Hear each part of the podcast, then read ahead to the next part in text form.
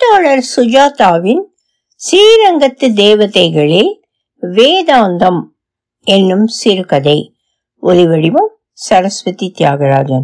Boston. பாரில் நின் பாதமல்லால் பற்றினேன் பரமமூர்த்தி தொண்டரடி பொடி. ஒரு காலகட்டத்தில் மத்தியிலும் மாநிலத்திலும் காங்கிரஸ் ஆட்சியில் சாஸ்திரி பக்தவச்சலம் இருக்கும்போது இந்திய எதிர்ப்பு போராட்டம் நடத்தப்பட்டது தமிழகத்தில். துப்பாக்கிச் சூடு கடையடைப்பு ராணுவம் வந்து ரகளை எல்லாம் இருந்தது. ஸ்ரீரங்கத்திலும் இந்திய எதிர்ப்பு போராட்டத்தின் எதிரொலிகள் இருந்தன. கீழே உத்தர வீதியில் இருந்த நரசிம்மாச்சாரி என்னும் இந்தி வாதியாருக்கு வேலை போய்விட்டது. ரங்கு அவருக்கு ஓய் இனிமேல் லட்கா லட்கி யக் கலம் ஹை தவாத் ஹை நீ ஏதாவது குதிரை ஓட்டினீர் கையை ஒழிச்சிருவா. பேசாம கொஞ்ச நாளைக்கு தொண்டை தச்சுண்டு வாழப்பட்ட உரிச்சுண்டு இரும் கலகமெல்லாம் அடங்குற வரைக்கும் லீவ் எடுத்துண்டு ஆத்திலேயே இரும் என்று அவருக்கு அறிவுரை வழங்கினான். என்னடா ரங்கு ஜீவனத்துக்கு எங்கே போவேன்? என்று அழாக்குறையாக கேட்டார். நரசிம்மாச்சாரிக்கு இந்தி தவிர வேறு எதுவும் சொல்லித்தர தெரியாது. இவருக்கு முன் இருந்த பாச்சா இந்திய எதிர்ப்பை எதிர்பார்த்து சட்டென்று மேத்தமேட்டிக்ஸ்க்கு மாற்றிக்கொண்டார் சாரியை வாத்தியாராக வைத்துக் கொள்வதே சலுகைதான் என்று ஹெட்மாஸ்டர் சொன்னாராம். ரொம்ப ரொம்ப கிட்ட பார்வை. பகலில் பசுமாடு தெரியாது. பூத கண்ணாடி போன்று சோடா புட்டி கண்ணாடி போடும் புத்தகங்களை முகத்துடன் தொட்டு கொண்டுதான் படிக்க முடியும். பையன்கள் விஷமம் செய்தால் பொதுவாக அந்த திக்கை பார்த்து அதட்டுவார். யார் என்று அவருக்கு தெரியவே தெரியாது. அங்க என்னடா சத்தம்? என்று மட்டும் கேட்பார். விஷமம் செய்யும் மாணவர் கடை கிட்டத்தில் வந்தால்தான் அடிக்க முடியும். அவர்கள் சற்று தூரத்தில் நின்று கொண்டே சமாளிப்பார்கள். வீட்டில் கஷ்ட ஜீவனம் நான் அப்போது சிவில் ஏவியேஷனில் ஏடிசி ஆபீசராக சென்னை மீனம்பாக்கத்தில் சேர்ந்திருந்தேன்.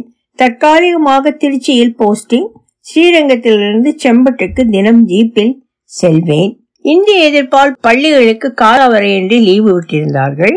இந்தி வாத்தியாரை வேலை நீக்கம் செய்தாகிவிட்டது என்று நோட்டீஸ் போர்டில் போட வேண்டி இருந்தது.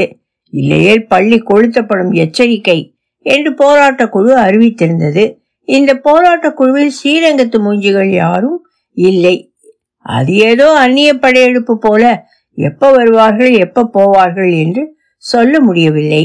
பாவம் நரசிம்மாச்சாரி ஏதாவது பண்ண முடியுமா பாரு. ஏதாவது உங்க ஆபீஸ்ல கிடைக்குமா பாரு. இந்தி இருக்கா? ஏரோட்ரோம்லியா? என்ன விளையாடுறியா? ரங்கு என்னிடம் நீ வேணா வேதாந்தம் கிட்ட சொல்லி பாரு. உனக்கு ஃப்ரெண்டு தானே. ஏதாவது ஏற்பாடு பண்ண முடியுமான்னு பாரு. வீட்டில் குந்துமணி அரிசி கூட இல்லைங்கிறார். எங்க பார்த்தாலும் கடன். எனக்கே நூற்றம்பது பாக்கி. வேதாந்தம் ஸ்ரீரங்கத்தின் ஆர்எஸ்எஸ் சாகையின் தலைவன். அந்த கால ஆர் எஸ் எஸ் பற்றி கொஞ்சம் சொல்கிறேன். ஒரு காலத்தில் என்னை ஆர் எஸ் எஸ் சேர்ப்பதற்கு தீவிர முயற்சிகள் நடந்தன. காலேஜில் கெமிஸ்ட்ரி வாத்தியார் ஆர் எஸ் எஸ் சேர்ந்தால் நிறைய மார்க் போடுகிறார் என்று கேள்விப்பட்டேன். நான் கெமிஸ்ட்ரியில் வீக் அதனால் ஒரு நாள் போய்த்தான் பார்க்கலாமே என்று காலை முனிசிபல் லைப்ரரி பக்கத்தில் இப்போது அதை நேதாஜி சாலை என்று சொல்கிறார்கள். போனால் மைதானத்தில் எல்லாம் சமஸ்கிருதத்தில் கட்டளைகளாக இருந்தன. பையன்கள் காக்கி டிராயர் அணிந்து கொண்டு ஒல்லி கால் தெரிய தைனா பாய்னா பண்ணி கொண்டிருந்தார்கள். நமஸ்தே சதா வத்சலே மாத்ரு பூமி பாடினார்கள். சிலர் கம்பு வைத்திருந்தார்கள். ஒரு சில தலைவர்களுக்கு விசில் இருந்தது. மாமா மாமாவாக உள்ளவர்கள் எல்லாம் பனியனும் தொப்பை மேல் அரை டிராயரும் போட்டு கொண்டிருந்ததை பார்த்து சிரித்து விட்டேன். அதனால் நான் வரிசையிலிருந்து நீக்கப்பட்டேன். மேலும் அதிகாலையில் எழுந்து போவது சிரமமாக இருந்தது. ஏனோ பாட்டியும் நான் சங்கத்தில் சேருவதை அங்கீகரிக்கவில்லை. வேதாந்தம் இப்போது பார்த்தாலும் ஆர் எஸ் எஸ்ல சேராம டபா சுட்ட பாரு என்று விசாரிப்பான். அவர் வந்தால் ஒளிந்து கொள்வேன். இப்போது நரசிம்மாச்சாரிக்காக வேதாந்தத்தை பார்க்க போக வேண்டியிருந்தது.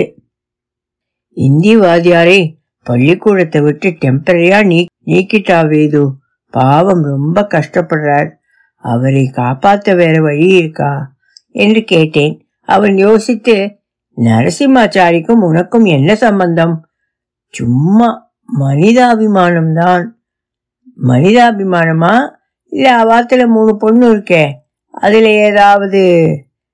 சே சே நான் அவாத்து பக்கம் போனதே இல்லை. அவெல்லாம் கருப்பா சேப்பான்னு கூட தெரியாது என்றேன். எல்லாம் ஷேப்பு பார்க்க நன்னாவே இருக்கும்பா. ஒன்று பண்ணுறேன் தட்சிண் பாரத் இந்திய பிரச்சார சபாவிலிருந்து ஒரு வியக்தி என்னை பார்க்க வருவார். அவர்கிட்ட சொல்லி பிரைவேட்டாக ஏதாவது ஏற்பாடு பண்ண முடியுமான்னு பார்க்குறேன். எதுக்கும் சாரியை இந்தியில் எதுவும் உளராமல் இருக்க சொல்லு. ஊரே கொல்லுன்னு போச்சு. அவனவன் கட்சி இப்போ தலையில் கட்டிண்டு அரியலூர் வரைக்கும் போய் ரயில்வே ஸ்டேஷன்லாம் இந்திய எழுத்துக்களை தார் போட்டு அழிச்சுட்டு வரான். ஒரு ஸ்டேஷன் அடிச்சா நாற்பது ரூபாயும் பொட்டலமும் தராங்க.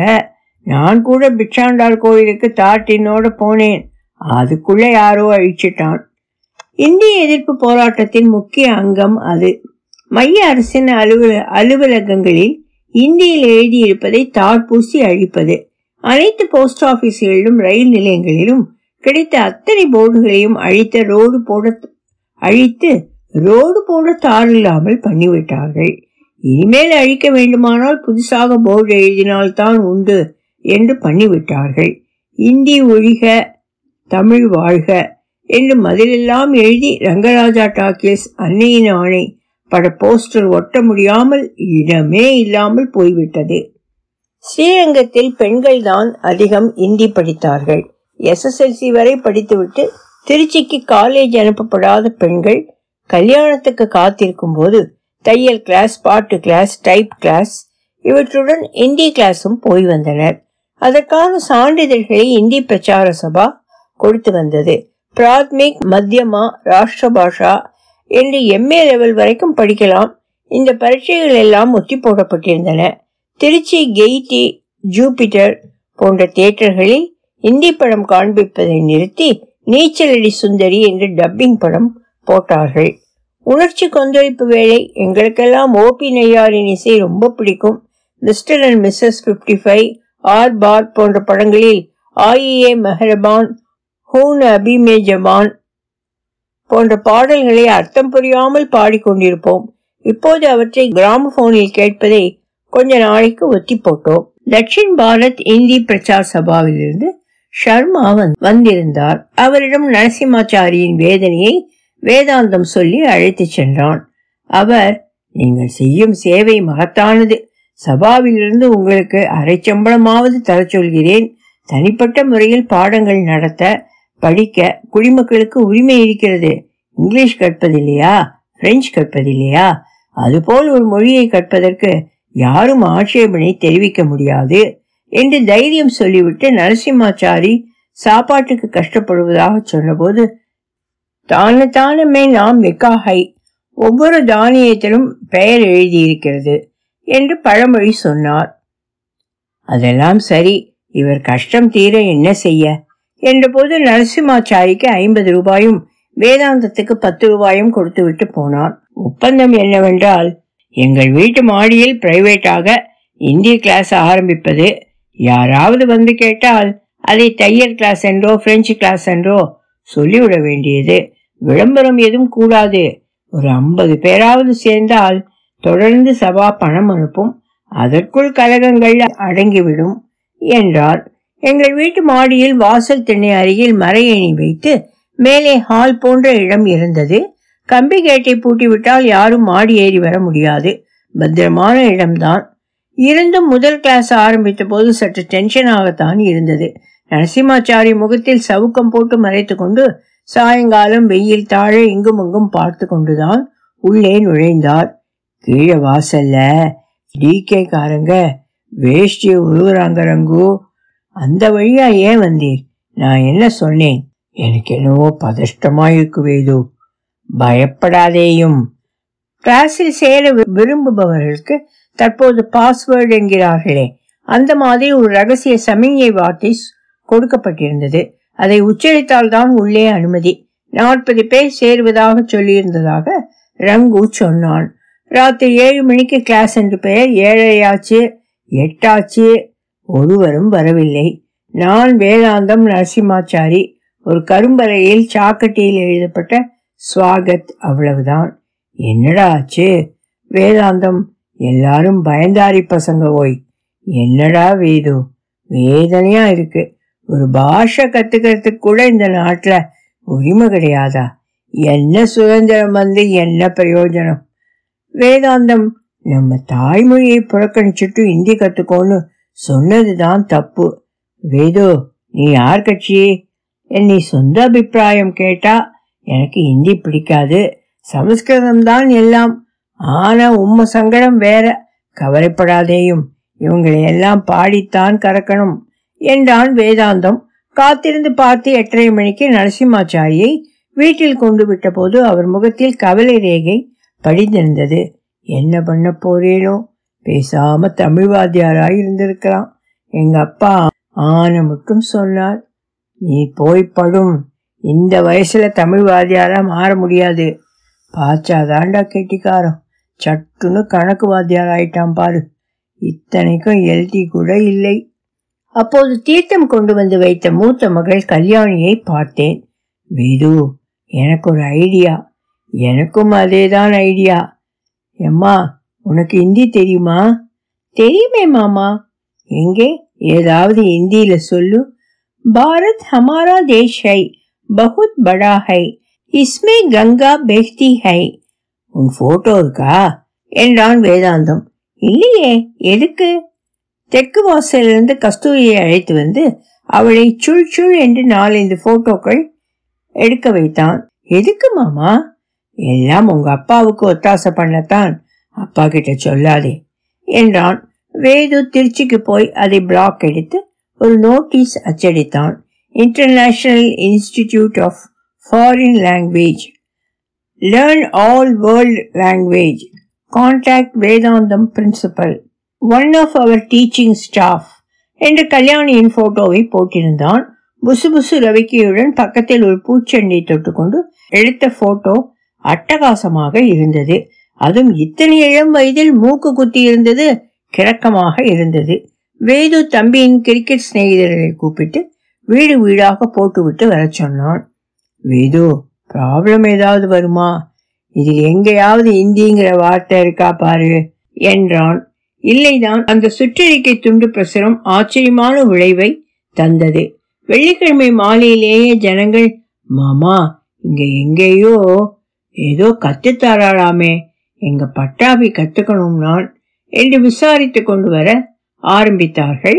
லைஃப்ல ஒன்று ரெண்டு லாங்குவேஜ் கத்துக்கிறது இம்பார்ட்டன்ட் பாருங்கோ. முதல் கிளாஸ் ஹவுஸ்ஃபுல் கேட்டு கதவை பூட்ட வேண்டியிருந்தது.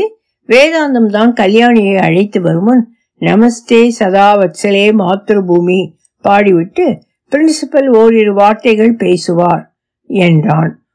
நரசிம்மாச்சாரியும் தன் அடர்ந்த தலைமையிலும் தாடியையும் தள்ளி வாரி முடிந்து புதுசாக மரமரவென்று தோச்ச கோட்டு போட்டுக்கொண்டு ஏறக்குறைய அழகாக இருந்தார்.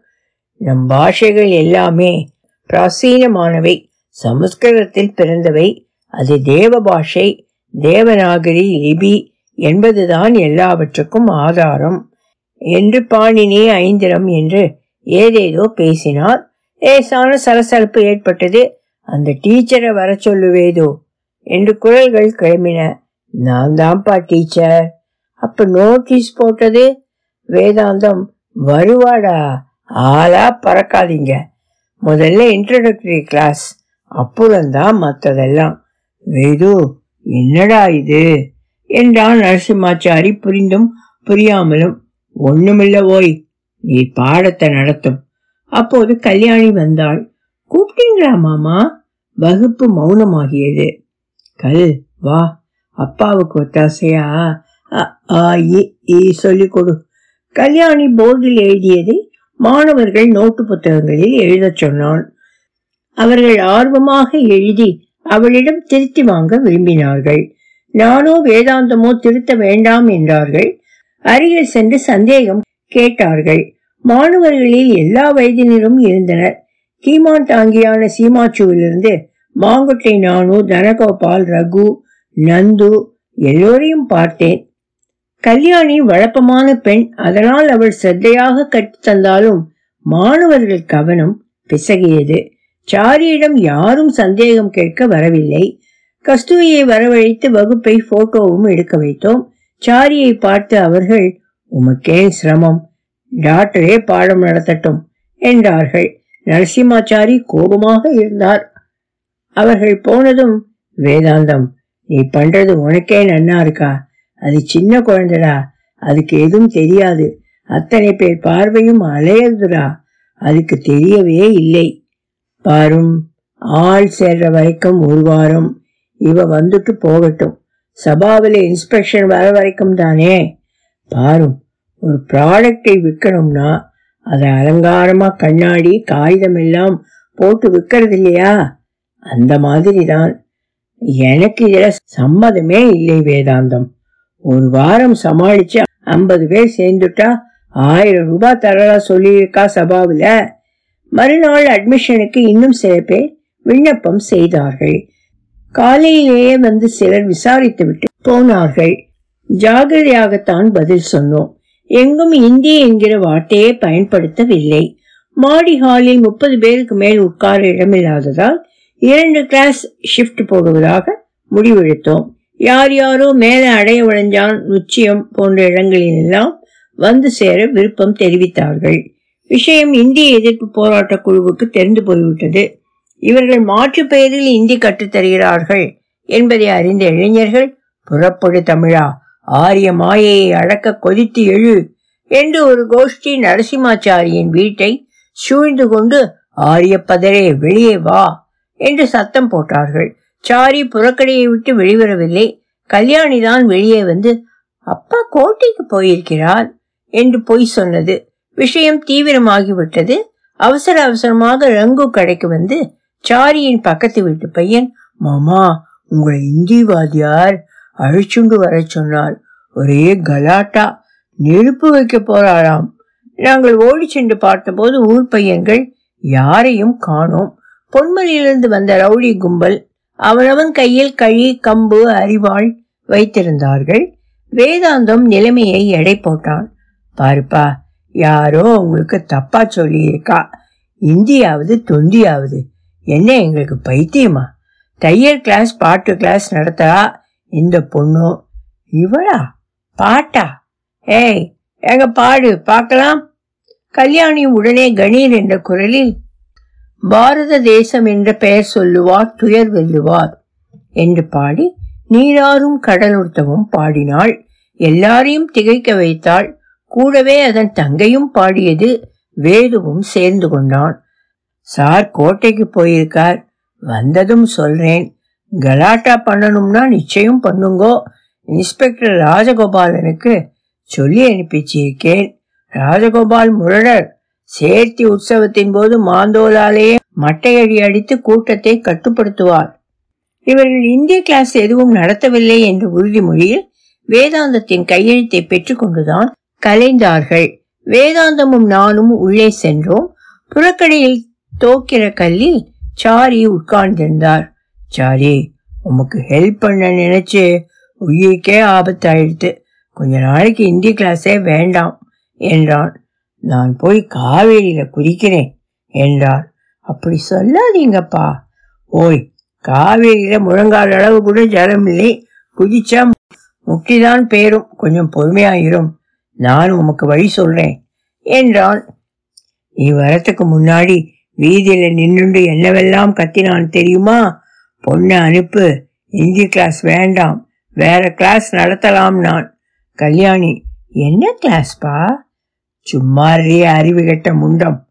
சாரிக்கு வேறு மார்க்கம் பார்க்க முடியாத நிலைமையில் எனக்கு டெம்பரரி டிரான்ஸ்பர் முடிந்து லீவில் போன ஏஏஓ வந்து விட்டதால் மீண்டும் மீனம்பாக்கத்துக்கு டியூட்டிக்கு திரும்ப வரும்படி ஆர்டர் வந்தது. எனக்கு சாரியை நினைத்து வருத்தமாகத்தான் இருந்தது. ஊருக்கு கிளம்பும் முன் ஸ்ரீரங்கம் ஸ்டேஷனில் ஜங்ஷன் போவதற்கு லால்குடி பேசஞ்சர் பிடிக்க காத்திருந்தேன். வாசலில் இந்திய எதிர்ப்பு உண்ணா நோன்பு என்று பெரிசாக போர்டு எழுதி பந்தல் போட்டு சிலர் ஜமக்காலத்தில் உட்கார்ந்திருந்தார்கள். போராட்டத்தை முன்னின்று நடத்துபவர் பேராசிரியர் மறை இறுதி என்று என் கையில் திணிக்கப்பட்ட நோட்டீஸிலிருந்து தெரிந்தது. அவர் தலைமையில் சாகும் வரை உண்ணா நோன்பு என தெரிந்தது. மைய அரசே இராணுவத்தை வாபஸ் வாங்கு என அதட்டலாக எழுதியிருந்தது. நான் அந்த கூட்டத்தை கடக்கும்போது உண்ணாவிரதம் இருப்பவர் முன்னால் துண்டு விரித்து போராட்ட நெறிக்கு பொற்குவை தாரீர் என்று எழுதி கண்ணாடி பெட்டியில் ரூபாய் நோட்டுகள் அடைந்திருந்தன. தமிழ் வாழ்க இந்தி ஒழிக என்று அவ்வப்போது கோஷம் லேசாக எழுந்தது. நிறைய நோட்டுகளும் நாணயங்களும் சிதறி இருக்க அவ்வப்போது கண்ணாடி பெட்டியை திறந்து பெரிய பையில் திணித்துக் கொண்டிருந்தார்கள். பேராசிரியர் மறை இறுதியை கவனித்தேன். மூன்று நாள் தாடி முழங்கையில் முறுக்கிவிட்ட ஜிப்பாவினால் அடையாளம் கண்டுகொள்ள சற்று நேரம் ஆயிற்று வேதாந்தம் நீயா? வா வா பக்கத்துல உட்காரு. தோழர்களே இவர் என் நண்பர். அரங்கத்தரசு. தாய்மொழிக்காக எதுவும் செய்வார். ஆரம்ப எழுத்தாளர் மைய அரசு பணியை நிராகரித்துவிட்டு நம் போராட்டத்தில் கலந்து கொள்ள வந்திருக்கிறார். வா கொஞ்ச நேரமாவது உட்காரு. ரயில் எங்களை மீறி போகாது. அரங்கத்தரசு வாழ்க என்ற கோஷம் எழுந்தது. சங்கடமாக இருந்தது. நான் அவன் அருகில் அசௌகரியமாக உட்கார்ந்து காதருகில் இதெல்லாம் என்னடா வேதாந்தம்? தாய்மொழியை காப்பாற்ற போராட்டம் ஒரே நாளில் ஐயாயிரம் ரூபாய் சேர்ந்திருக்கு. இந்த நிதியை என்ன பண்ண போறேன் மெல்ல குரலை தாழ்த்தி நரசிம்மாச்சாரிக்கு கொடுக்க போறேன் என்று கண் சிமிட்டினான் வேதாந்தம். ஒலிவடிவம் சரஸ்வதி தியாகராஜன் பாஸ்டன்.